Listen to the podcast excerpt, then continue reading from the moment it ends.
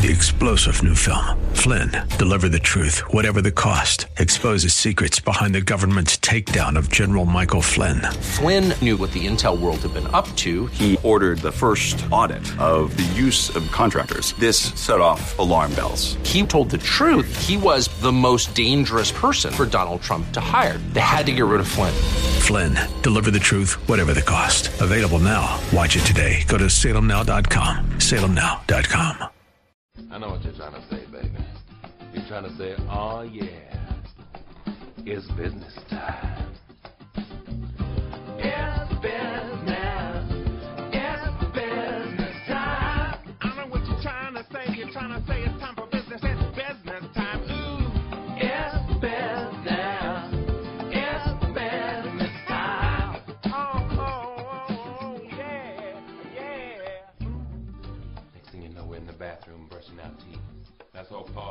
part of it. That's foreplay. Foreplay is very important in love making. Then. Business time. So let's bring in the one, the only Dr. Jeff Rosen, chief economist with Briefing.com. How are you, Mr. Rosen? Oh, pretty good. How about yourself? Pretty good. What do you make of that epic collapse of the euro versus the dollar in recent days? Um, it's kind of interesting. I mean, in terms of U.S. performance, it's going to, you know, basically import in some more deflationary pressures. Uh, it's going to want us to buy more European goods. It's going to make things a little cheaper here. Uh, the question is, is it long lasting or is this just, you know, a short term money play? That I don't know, but, uh, you know, it definitely seems to be, you know, at least a move if you look a bit, little bit over the longer term to be representative of an economy in the U.S. that's improving, uh, going up against, you know, a, a European uh, uh, area that is not experiencing as, as good of economic growth as we are, and you know, the way, the currency is showing that. Did you see this? This is going to sound like an odd question, and thus making it an odd question. Um, did you see it coming? Because I don't think anyone saw. It's been a pretty epic, you know, year, and it's been straight down. But the writing's on the wall there. They're having problems with Greece. They're having problems in the Ukraine. Poland looks like they're coming into a little more power, um, a little less power for Germany maybe. It's, should we not be surprised? Because, you know, to fix economic woes these days, it seems like bankers want to do know, this. I think that if you asked six months ago, you know, could the euro be at parity with the U.S., you know, people would have said, yeah. I mean, just the way the divergence okay. in economic trends were in the U.S. versus Europe. But the, you know, the change in, in, in currency rates was slow. You know, it was still going, you know, U.S. was still performing well against the euro, but it wasn't performing as well as you know many may have expected.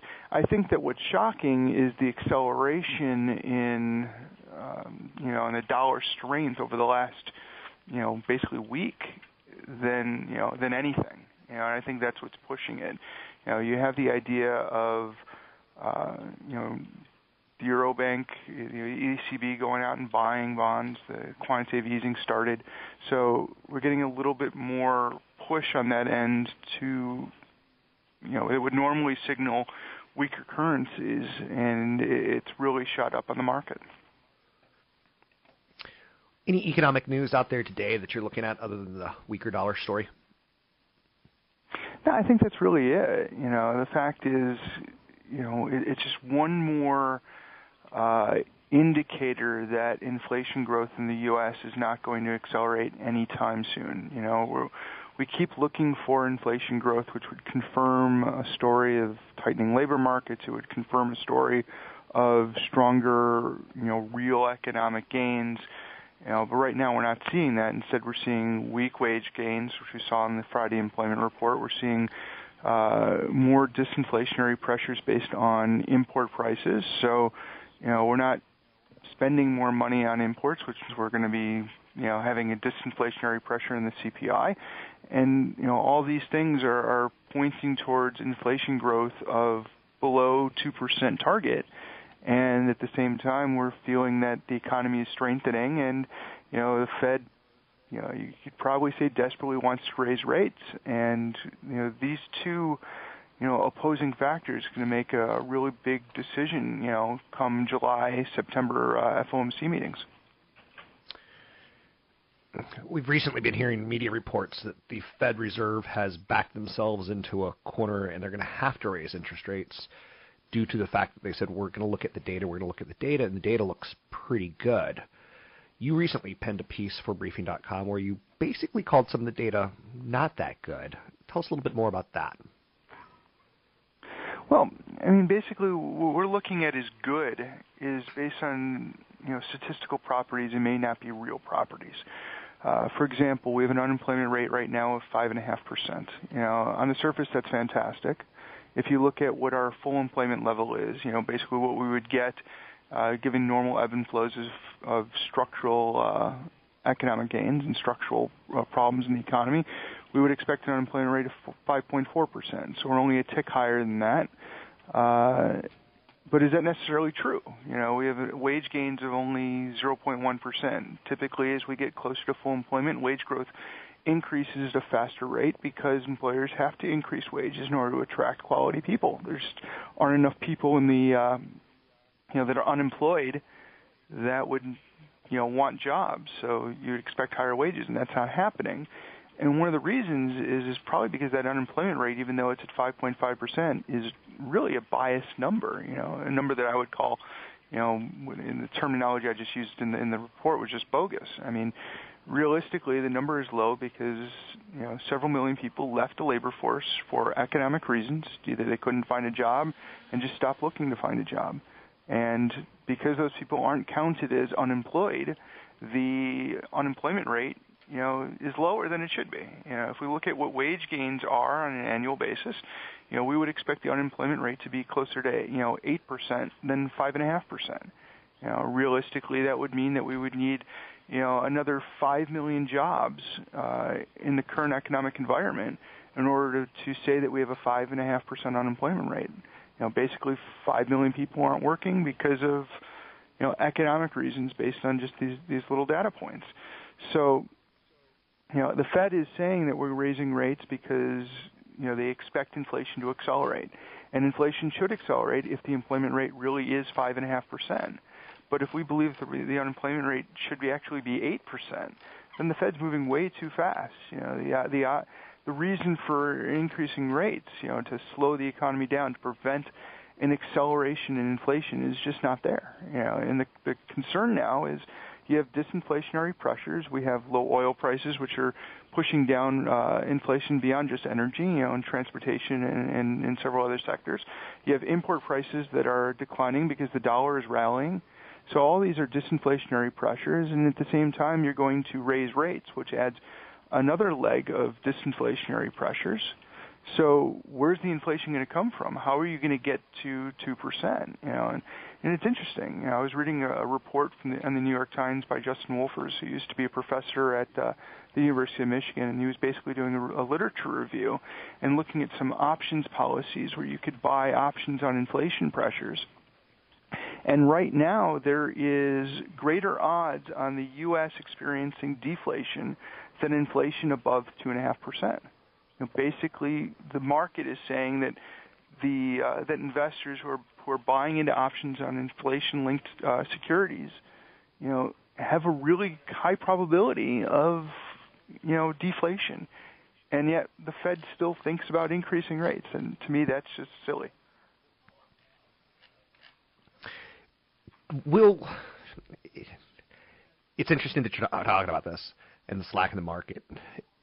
Do you think the job market gets back to I'm not going to say utopian days, but better days where we're not talking about slack in the market and wage uh, inflation growth that we would want to see? Because it seems like maybe the elephant in the room here is, is the economy's not as strong as we want it to be. And how do we get there? That's exactly what it is. Okay.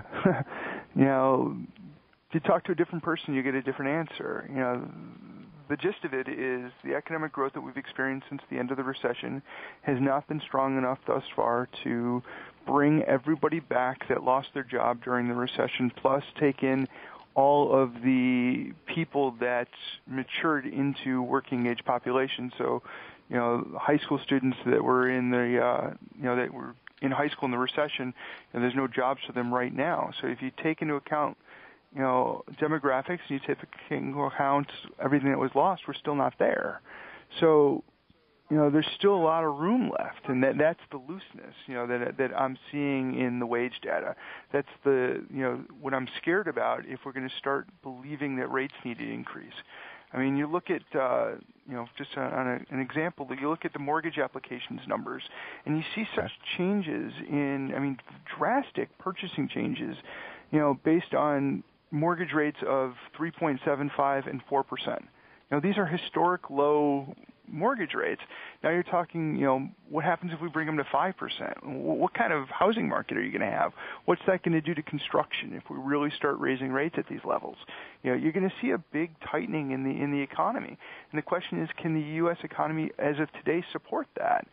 And on the inflation front, definitely not. And the Fed's moving in that in that direction, which is making things you know a little nerve wracking for people like me that are worried about you know a potential deflationary episode, you know a variation of what happened in Sweden, you know when they started raising rates in 2010. You know, where are they today?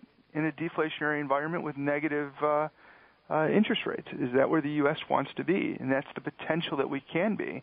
And that happens if you move too early. Moving too late is okay. It's easy to contain inflation once it's here. It's hard to get rid of inflation if it's not here. You know, that makes it difficult. Thanks very much. Very smart piece, as always. Dr. Jeff Rosen, Chief Economist with Briefing.com, talking about the big problems that our economy has going on, especially tied towards the labor force and wage inflation, which is just not there. It feels on one hand like our economy is improving, but is it improving for everyone in our economy? Numbers tell us it's not. He writes a lot of pieces for Briefing.com. He's a very insightful economist. He joined, you can find him online at Briefing.com. That's Briefing.com. I'm Rob Black. You can find me online at RobBlack.com. That's RobBlack.com.